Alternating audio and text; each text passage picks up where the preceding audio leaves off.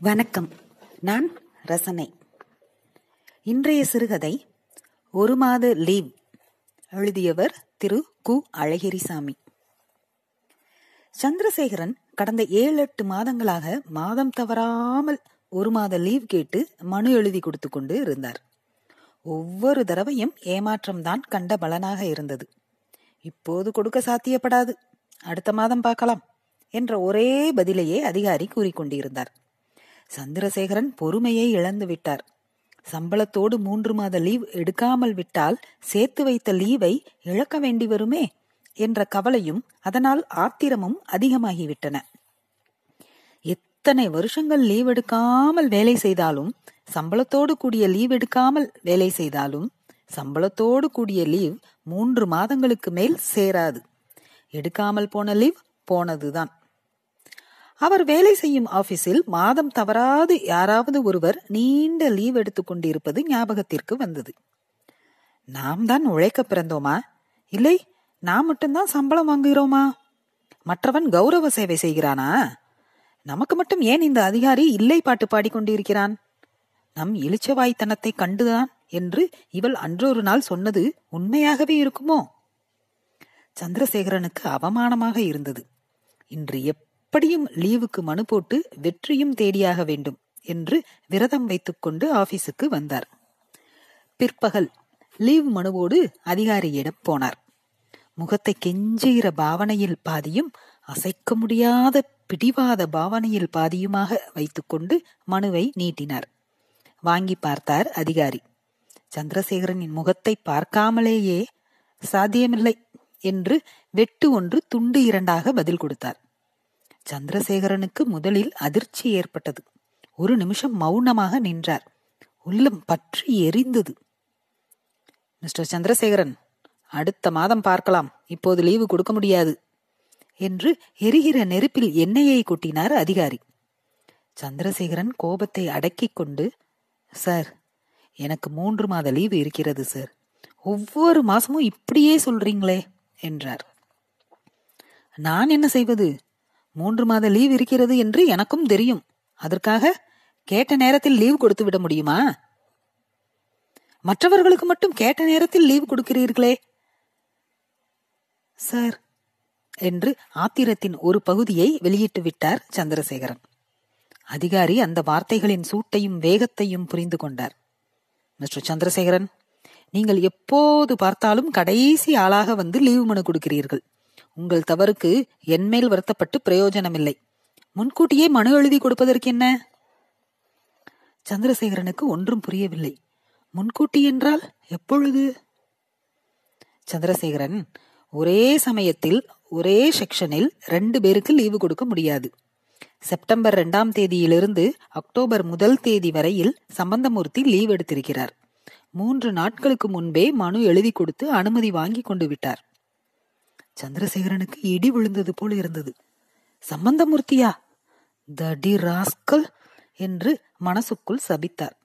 சம்பந்தமூர்த்தி வருஷம் தவறாமல் லீவ் எடுப்பவன். இப்போதும் நமக்கு போட்டியாக முந்திக் கொண்டு விட்டானே என்று ஆத்திரம். சார் அவர் வருஷா வருஷம் லீவ் எடுக்கிறார். நான் மூன்று மாத லீவை வைத்துக்கொண்டு வந்து கேட்கிறேன். அதிகாரிக்கும் கோபம் வந்து விட்டது. சந்திரசேகரன் மூன்று மாதம் மூன்று மாதம் என்று அதையே சொல்லிக் கொண்டு நிற்கிறீர்களே. நானா வேண்டாம் என்று சொன்னேன். கொஞ்சம் முன்னதாக லீவு கேட்பதற்கென்ன? பேசாமல் தூங்கிக் கொண்டிருந்து விட்டு இப்பொழுது வந்து உயிரை வாங்கினால் நான் என்ன செய்வது? இப்போது நீங்கள் என்ன சொன்னாலும் முடியாது. போங்கள். சந்திரசேகரன் அப்படியே அந்த அதிகாரியை ஓங்கி அறையலாமா? இல்லை கால் காகிதத்தில் ராஜினாமா எழுதி நீட்டி விடலாமா? என்ற அளவுக்கு பொறுமையை இழந்து விட்டார் ஒரு நிமிஷம் நின்றார். ஆத்திரத்தோடு அழுகையும் வரும் போல இருந்தது. சி நம் பிழைப்பும் ஒரு பிழைப்பா? என்று தம்மை தாமே வெறுத்தவராக அதிகாரியின் அறையை விட்டு வெளியே வந்தார். சந்திரசேகரன் தமது இருப்பிடத்தில் வந்து உட்கார்ந்தார். மூளையில் குனிந்த தலை நிமிராமல் வேலையில் ஈடுபட்டிருக்கும் சம்பந்தமூர்த்தியை பார்த்தார். திருட்டு பயர் இந்த பூனையும் இந்த பாலை குடிக்குமா என்று ஒன்றுமே தெரியாதவன் போல் உட்கார்ந்திருக்கிறான். இவனுக்கு என்ன கேடு? பொண்டாட்டியா பிள்ளையா? தடிப்பயலுக்கு வருஷம் தவறாமல் ஒரு மாத லீவ் என்ன வேண்டி கிடக்கிறது? என்று கடுகடுத்துக் கொண்டே வேலையை பார்த்து கொண்டிருந்தார். சிறிது நேரத்தில் மற்றொரு செய்தியையும் அவர் கேள்விப்படவே அவருக்கு பைத்தியமே பிடித்துவிடும் போல் இருந்தது. அட்டண்டர் பையன் சுந்தரமும் ஒரு மாத லீவ் கேட்டு வாங்கியிருப்பதை கேள்விப்பட்டார் சந்திரசேகரன். கடவுளே இதெல்லாம் என்ன திருவிளையாடல்? என்று பிரலாபித்தார். அட்டண்டர் பையன் லீவ் எடுப்பதற்கென்றே அந்த ஆபீஸில் வேலைக்கு சேர்ந்தவர்களில் ஒருவன் என்பது சந்திரசேகரன் கண்ட உண்மை. இவனுக்கெல்லாம் இங்கே சலுகை இருக்கிறது. நாம் தான் ஏமாளி பட்டத்தை கட்டிக்கொண்டு பொண்டாட்டியையும் பார்த்து சிரிக்கும்படி மானம் வெட்கம் இல்லாமல் உயிர் வாழ்ந்து கொண்டிருக்கிறோம் என்று நொந்து கொண்டார். ஒரு மணி நேரத்திற்கு பிறகு அவருக்கு இரண்டு யோசனைகள் ஒன்றன் பின் ஒன்றாக உதயமாயின. சட்டப்படி லீவ் இருக்கிறது. சட்டத்தின் மூலம் அதை கேட்டு வாங்கினால் என்ன? என்று ஒரு துணிச்சல் பிறந்தது. அப்புறம் யோசிக்கும்போது அது நினைத்து பார்க்க முடியாத பயங்கரமாக தோன்றியது. இன்று சட்டத்தை துணை கொள்ளலாம். நாளை அடி சறுக்கும் போது அதிகாரி குழியில் தள்ளி புதைத்து விடுவானே. அப்பொழுது சட்டமா வந்து நம்மை காப்பாற்றப் போகிறது? சீச்சி முட்டாள்தனம். நமக்கே குழி வெட்டி கொள்வதா? என்று அந்த துணிச்சலை கைவிட்டார். அடுத்தபடியாக தோன்றிய யோசனை விவேகமானதாகப்பட்டது. அதையே நிறைவேற்ற முடிவு செய்தார். அக்டோபர் மாதம் இரண்டாம் தேதியிலிருந்து நவம்பர் முதல் தேதி வரை ஒரு லீவ் மனு எழுதி அப்பொழுதே கொண்டு போய் அதிகாரியிடம் கொடுத்தார். அதிகாரியும் பாக்குறேன் என்று சொல்லி வாங்கி வைத்துக் கொண்டார். இன்னும் பாக்குறேன் தானா? என்று குறைபட்டு கொண்டாலும் சந்திரசேகரனுக்கு ஒரு ஆறுதல் பிறந்தது. சாயங்காலம் வீடு திரும்பியதும் என்ன லீவு கிடைத்ததா?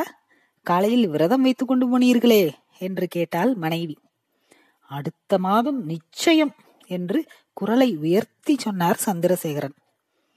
அடுத்த மாதமா? மனைவி ஏளனமாக சிரித்தவாறே அடுப்படிக்கு போனாள். சந்திரசேகரன் எதிர்பார்த்ததற்கு மாறாக அடுத்த மாதம் அதிகாரி லீவ் கொடுத்து விட்டார்.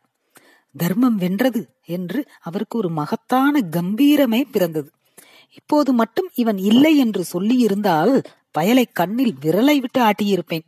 தப்பித்து விட்டான். என்று அதிகாரிக்கு கற்பனையிலேயே கருணை காட்டினார். அக்டோபர் முதல் தேதியன்று சம்பளம் ரூபாய் நூற்றி எழுபதும் சில்லறையும் வாங்கிக் கொண்டு வெற்றி நடையோடு வீடு திரும்பினார். கோட்டையை பிடித்துவிட்டு வாகை சூடி வரும் வீரனின் நடை. வெற்றி விழாவை கொண்டாட தாராளமாக ஐந்து ரூபாயை செலவழித்து குழந்தைகளுக்கு இனிப்பு பண்டங்கள் வாங்கிக் கொண்டு வந்தார். இந்த மகிழ்ச்சியில் அன்று இரவு அவர் வெகுநேரம் வரையில் தூங்கவில்லை. அக்டோபர் இரண்டாம் தேதியன்று காலை. வழக்கம் போல ஆறரை மணிக்கு தூங்கி முழித்து கண் விழித்தாலும் இன்றைக்கு என்ன அவசரம்? என்று ஒரு அரை மணி நேரம் வேண்டுமென்றே பிடிவாதமாக படுக்கையில் படுத்துக் கொண்டிருந்தார். ஆனால் பதினைந்து நிமிடங்களுக்கு மேல் அவரால் படுத்திருக்க முடியவில்லை. எழுந்து தம் பக்கத்தில் தூங்கிக் கொண்டிருக்கும் ஐந்து குழந்தைகளையும் பெயர் சொல்லி தட்டி எழுப்பினார். முன்பெல்லாம் இப்படி பெயர் சொல்லி எழுப்புவது என்ற பேச்சே கிடையாது. கழுதையே குரங்கே என்று ஏதாவது ஒரு மிருகத்தின் பெயரை சொல்லியே ஓங்கி அரைந்து எழுப்புவார். இன்று தம்மை முற்றிலும் மாற்றிக்கொண்டு கண்ணே ராஜா என்று செல்லமாக கூப்பிட்டு எழுப்பினார். பத்து வயதிலிருந்து இரண்டு வயது வரை இருந்த ஐந்து குழந்தைகளும் விழித்து பார்த்தபோது அவர் அசாதாரணமாக புன்னகை செய்து கொண்டிருந்தார். அப்பாவுக்கு பைத்தியம் பிடித்து விட்டது என்று குழந்தைகள் நினைத்திருந்தாலும் தவறில்லை. ஆனால் அப்படி நினைக்கவில்லை. அவருடைய திடீர் மாறுதலைக் கண்டு ஆச்சரியத்தோடு திகைக்கத்தான் செய்தார்கள். இரண்டு வயது குழந்தை ராஜியை எடுத்து அணைத்துக் கொண்டார் அவர். என்ன இன்னைக்கு சினிமாவுக்கு போலாமா? என்று ஏக முழக்கத்துடன் சந்திரசேகரன் ஆரம்பித்தார். குழந்தைகள் ஒரு பதிலும் சொல்லவில்லை. அவர் இப்படி கொஞ்சி பேசுவது போல் பாவனை செய்துவிட்டு இறுதியில் சினிமா வேறு கேடா எட்டு மணி வரை எரும மாதிரி தூங்கி கிடந்து விட்டு என்று ஒரு அறை கொடுத்து விரட்டுவார் என்றே எதிர்பார்த்தான். அவருடைய குணத்தை நன்கு அறிந்திருந்த பத்து வயது பையன் குமார். மூன்றாவது குழந்தை ஏழு வயது சாவித்திரி மட்டும் வாய் திறந்தாள். சினிமா வேணாம் சர்க்கஸ் தான் என்றாள். சர்க்கஸா? நீ என்ன சொல்கிறாய் கமலா? என்று அவளுடைய அக்காலை கேட்டார். சினிமா. நீ? என்று ஆறு வயது பையன் ரவியை கேட்டார். சினிமா. சினிமாதானா சரி. அப்படி என்றால் மெஜாரிட்டி ஓட்டு சினிமாவுக்கு தான் அதனால இன்னைக்கு சினிமாவுக்கு போவோம். நாளை சர்க்கஸ் சரிதானே சாவித்ரி? பிற்பகல் இரண்டு மணிக்கு சினிமாவிற்கு போனார்கள். படம் பார்த்தார்கள். ஒரு மாத லீவின் ஆரம்ப விழா கொண்டாட்டத்தை ஒரு சினிமாவோடு நிறுத்திவிட சந்திரசேகரனுக்கு மனமில்லை. கடற்கரைக்கு போவோம் என்று அறிவிப்பு கொடுத்துவிட்டு எல்லோரையும் முதலில் ஹோட்டலுக்கு அழைத்துச் சென்றார். சிற்றுண்டி சாப்பிட்டு முடித்ததும் கடற்கரை. அங்கே குழந்தைகளுக்கு பலூன்களும் பிளாஸ்டிக் விளையாட்டு சாமான்களும் வாங்கி கொடுத்தார். திரும்பி வரும்போது இரண்டு வயது குழந்தை ராஜிக்கு ரூபாய் நான்கு கொடுத்து ஒரு கவுன் வாங்கினார். அப்புறம் திடீரென்று ஒரு யோசனை பிறந்தது. வாருங்கள் ஹோட்டல்லே சாப்பிட்டுறலாம் என்றார். மனைவிக்கு தூக்கி வாரி போட்டது. இப்படி ஒரே நாளில் பணத்தை கரைத்து விட்டால் என்ன செய்வது? என்ற பயத்தினால். என்ன இது? இப்படி பணத்தை இறைத்தால் என்ன ஆவது? இன்னும் ஒரு மாதம் தள்ள வேண்டுமே என்பதை மறந்து விட்டீர்களா நீங்கள் லீவு தான் எடுத்திருக்கிறீர்களே தவிர புதையல் எடுக்கவில்லை தெரிந்ததா? என்று எச்சரித்தாள் மனைவி. போடி போ உனக்கு எப்போதுமே இந்த பஞ்சப்பாட்டு தான் என்று எகத்தாளமாக சொன்னார் சந்திரசேகரன். குழந்தைகள் ஏக மனதாக அப்பா கட்சியையே ஆதரித்தன. அவர் முகத்தில் அபாரமான மந்தகாசம். இன்னும் கொஞ்ச நேரம் நெஞ்சை நிமிர்த்தி கைகளை வீசிக்கொண்டு ராஜ நடையோடு எல்லோரையும் ஹோட்டலுக்கு அழைத்துச் சென்றார். மனைவியின் எச்சரிக்கையை தூக்கி எறிந்து பேசினாலும் சிறிது நேரத்தில் அவர் மனம் கணக்கு போட ஆரம்பித்து விட்டது கூட்டல் கழித்தல்கள் அதிகமாகவே இருந்தன. சாப்பிட்டு முடியும் வரையில் கூட கணக்குகள் போட்டு முடியவில்லை. சாப்பிட்டு முடிந்தது. அவர் முகத்தில் புன்னகை குறையத் தொடங்கிவிட்டது. வீடு வந்து கணக்கு பார்க்கும்போது பதினைந்து ரூபாய்க்கு மேல் செலவாகி இருந்தது. மனைவி கணக்கு கேட்டபோது பத்து தான் செலவு என்றார் சந்திரசேகரன். பத்தா? என்று அவள் வாயில் அடித்துக் கொண்டாள். முகத்தில் பேய் அறைந்து விட்டது போல ஒரு பீதி. சரி சரி போ. என்னையாவது ஒரு நாள் தினமுமா செலவழிக்க போறோம் என்று அவளை சமாதானப்படுத்தும் வார்த்தைகளை சொல்லிக்கொண்டே தெருவாசலுக்கு வந்துவிட்டார் மேற்கொண்டு அங்கே நின்றால் பெரிய சண்டை மூண்டுவிடும் என்று அவருக்கு தெரியும். இரவு வேளையில் எல்லோரும் அவரவர் பகுதிகளில் இருக்கும்போது சண்டை போட்டுக்கொண்டு நிற்க விரும்பாமல் நழுவிய சந்திரசேகரன் பதினைந்து ரூபாய் அதிகம்தான். ஹோட்டலில் சாப்பிட்டு இருக்க வேண்டாம். ஐந்து ரூபாய் மிஞ்சி இருக்கும் என்று பரிதாபத்தோடு தமக்குத்தாமே சொல்லிக் கொண்டார். அன்று பகல் முழுவதும் அவர் முகத்திலும் அகத்திலும் நின்று நிலவிய புன்னகை அப்போது அடியோடு மறைந்து விட்டது மோகம் முப்பது நாள் ஆசை அறுபது நாள் என்று சொல்வார்கள். இரண்டுமே அவ்வளவு சீக்கிரத்தில் சலித்து போய்விடுமாம். சந்திரசேகனுக்கோ பத்தே நாட்களில் லீவ் சலித்து போய்விட்டது. கையில் இருந்த பத்து ரூபாய் ஐந்து ரூபாய் நோட்டுகள் கரைந்து விட்டன. ஒரு ரூபாய் நோட்டுகளும் ஒவ்வொன்றாக சிறகு முளைத்து பறந்து கொண்டிருந்தன. இன்னும் ஒரு வாரமோ பத்து நாட்களோ கழிந்தால் அப்புறம் ரூபாய் நோட்டை பார்க்க மேற்கொண்டு பத்து நாட்கள் ஆகும். மளிகை கடைக்காரன் நூற்று அறுபது ரூபாய் பாக்கியோடு காத்திருக்கும் போது விசுக்கென்று ஐம்பத்தைந்து ரூபாயை கொண்டு போய் கொடுத்தார் சந்திரசேகரன். கடைக்காரன் கடுகடுப்போடு இந்த மாத பாக்கியை எல்லாம் கொடுப்பதாக சொல்லிவிட்டு இந்த சுண்டக்கா காசை கொண்டு வந்து நீட்டுகிறீர்களே உங்களுக்கு நன்றாக இருக்கிறதா? என்று சொல்லிவிட்டு அந்த ஐம்பத்தைந்தையும் வாங்கி வரவு வைத்தான். இனி மீதி பாக்கியை கொடுத்து விட்டு சரக்கு வாங்குங்கள் என்று கண்டிப்பாக சொல்லிவிட்டான். சந்திரசேகரனுக்கு என்ன செய்வது என்றே தெரியவில்லை. கொஞ்ச நேரம் நின்று பார்த்தார். நின்று பிரயோஜனமில்லை அவ்வளவுதான் என்று கடைக்காரன் விரட்டினான்.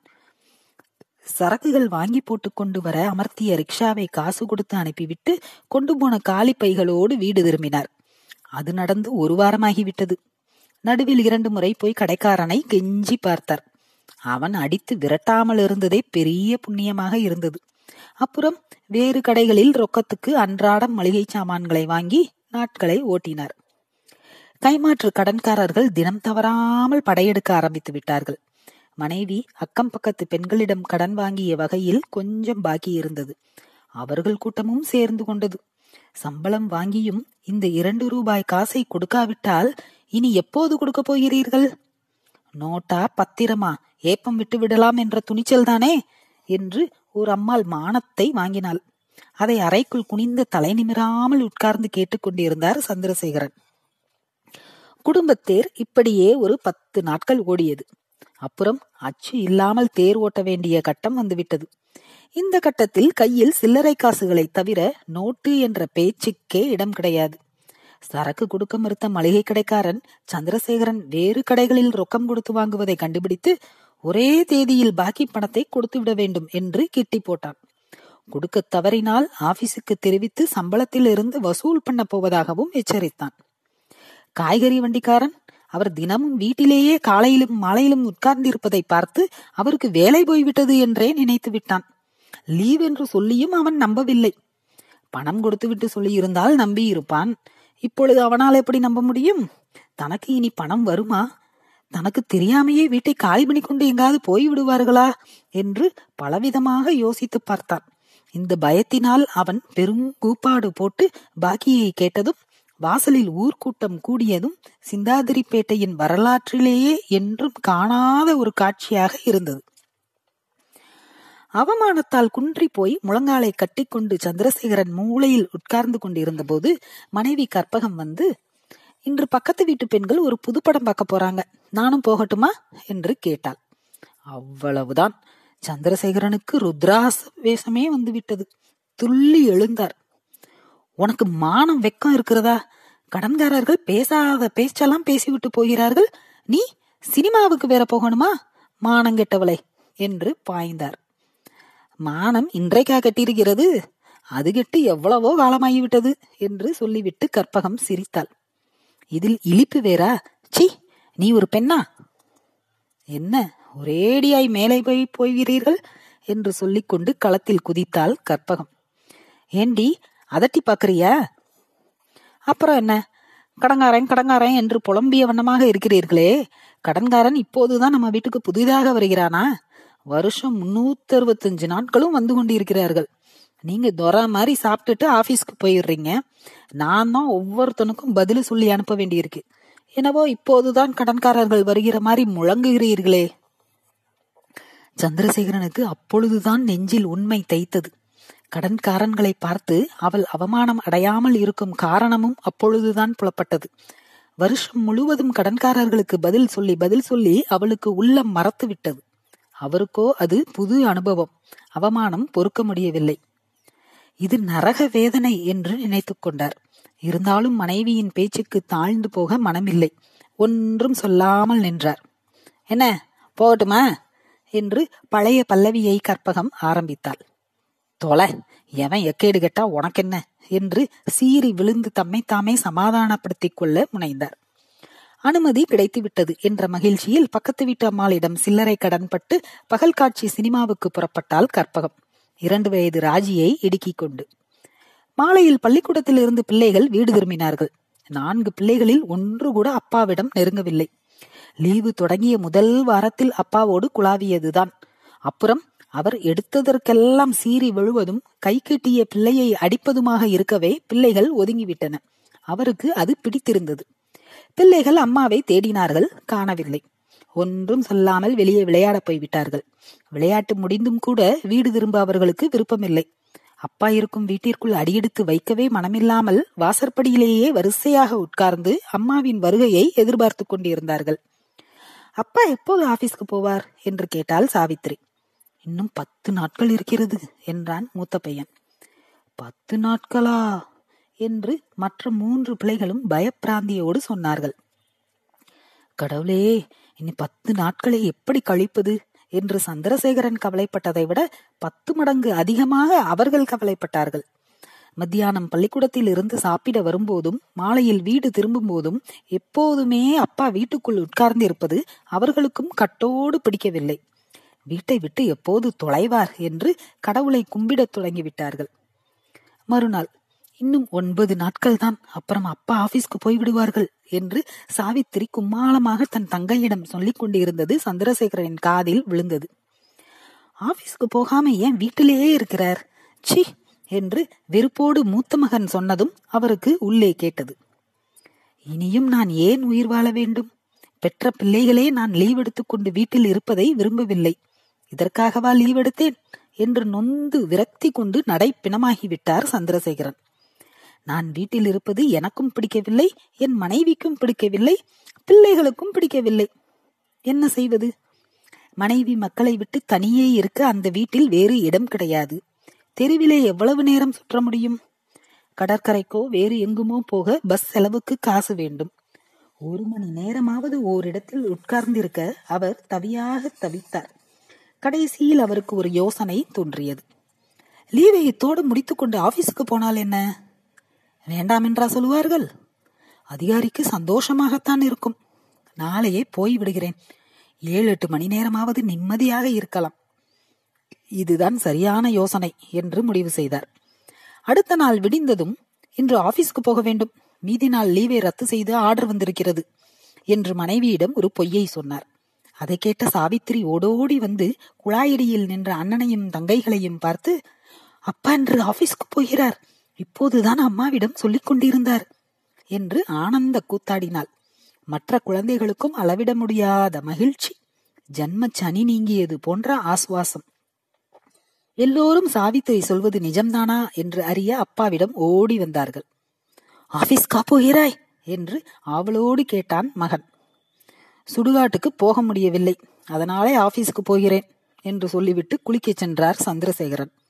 குழந்தைகள் அம்மாவிடம் கேட்டு சாவித்திரியின் கூற்றை ஊர்ஜிதம் செய்து கொண்டார்கள். நல்ல வேலை என்றான் மகன்.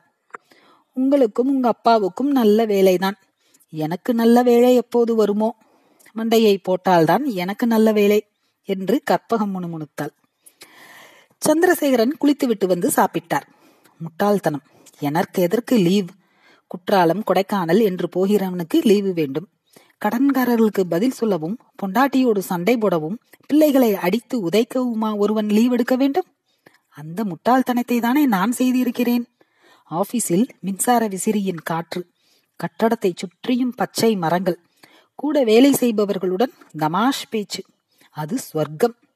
அதை விட்டுவிட்டு இந்த குகைக்குள் வந்து புழுங்கிக் கொண்டும் கடன்காரர்களுக்கு முன்னால் முக்காடு போட்டுக் கொண்டும் இருக்கிறேனே என் முட்டாள்தனத்தை யாரிடம் போய் சொல்லுவது?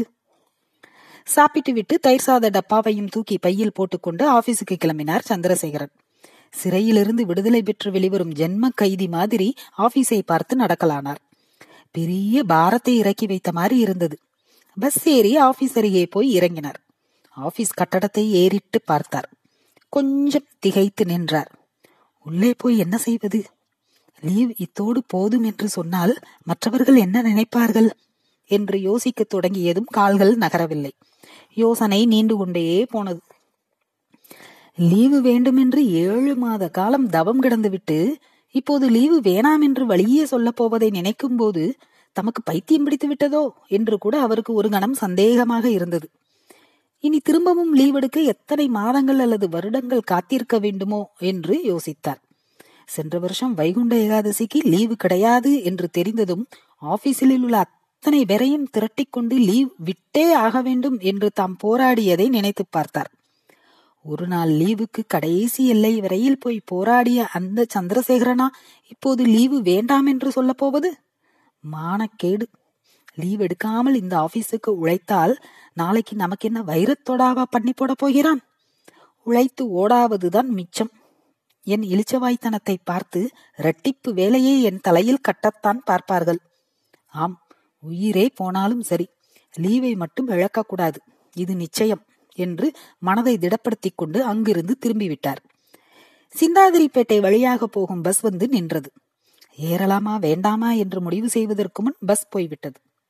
போகட்டும் என்ன அவசரம். என்று அங்கேயே நின்று கொண்டிருந்தார். அந்த ஆபீஸில் வேலைக்கு வருகிறவர்கள் சற்று தூரத்தில் பஸ்ஸில் இறங்கி நடப்பதை பார்த்தார். நான் வேலைக்கு போனால் இந்த பயல்களுக்கெல்லாம் கொண்டாட்டமாகத்தான் இருக்கும்.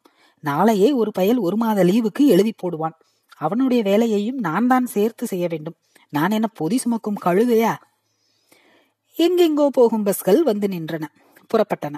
சிந்தாதிரிப்பேட்டைக்கு போகும் மற்றொரு பஸ் வந்து நின்றது.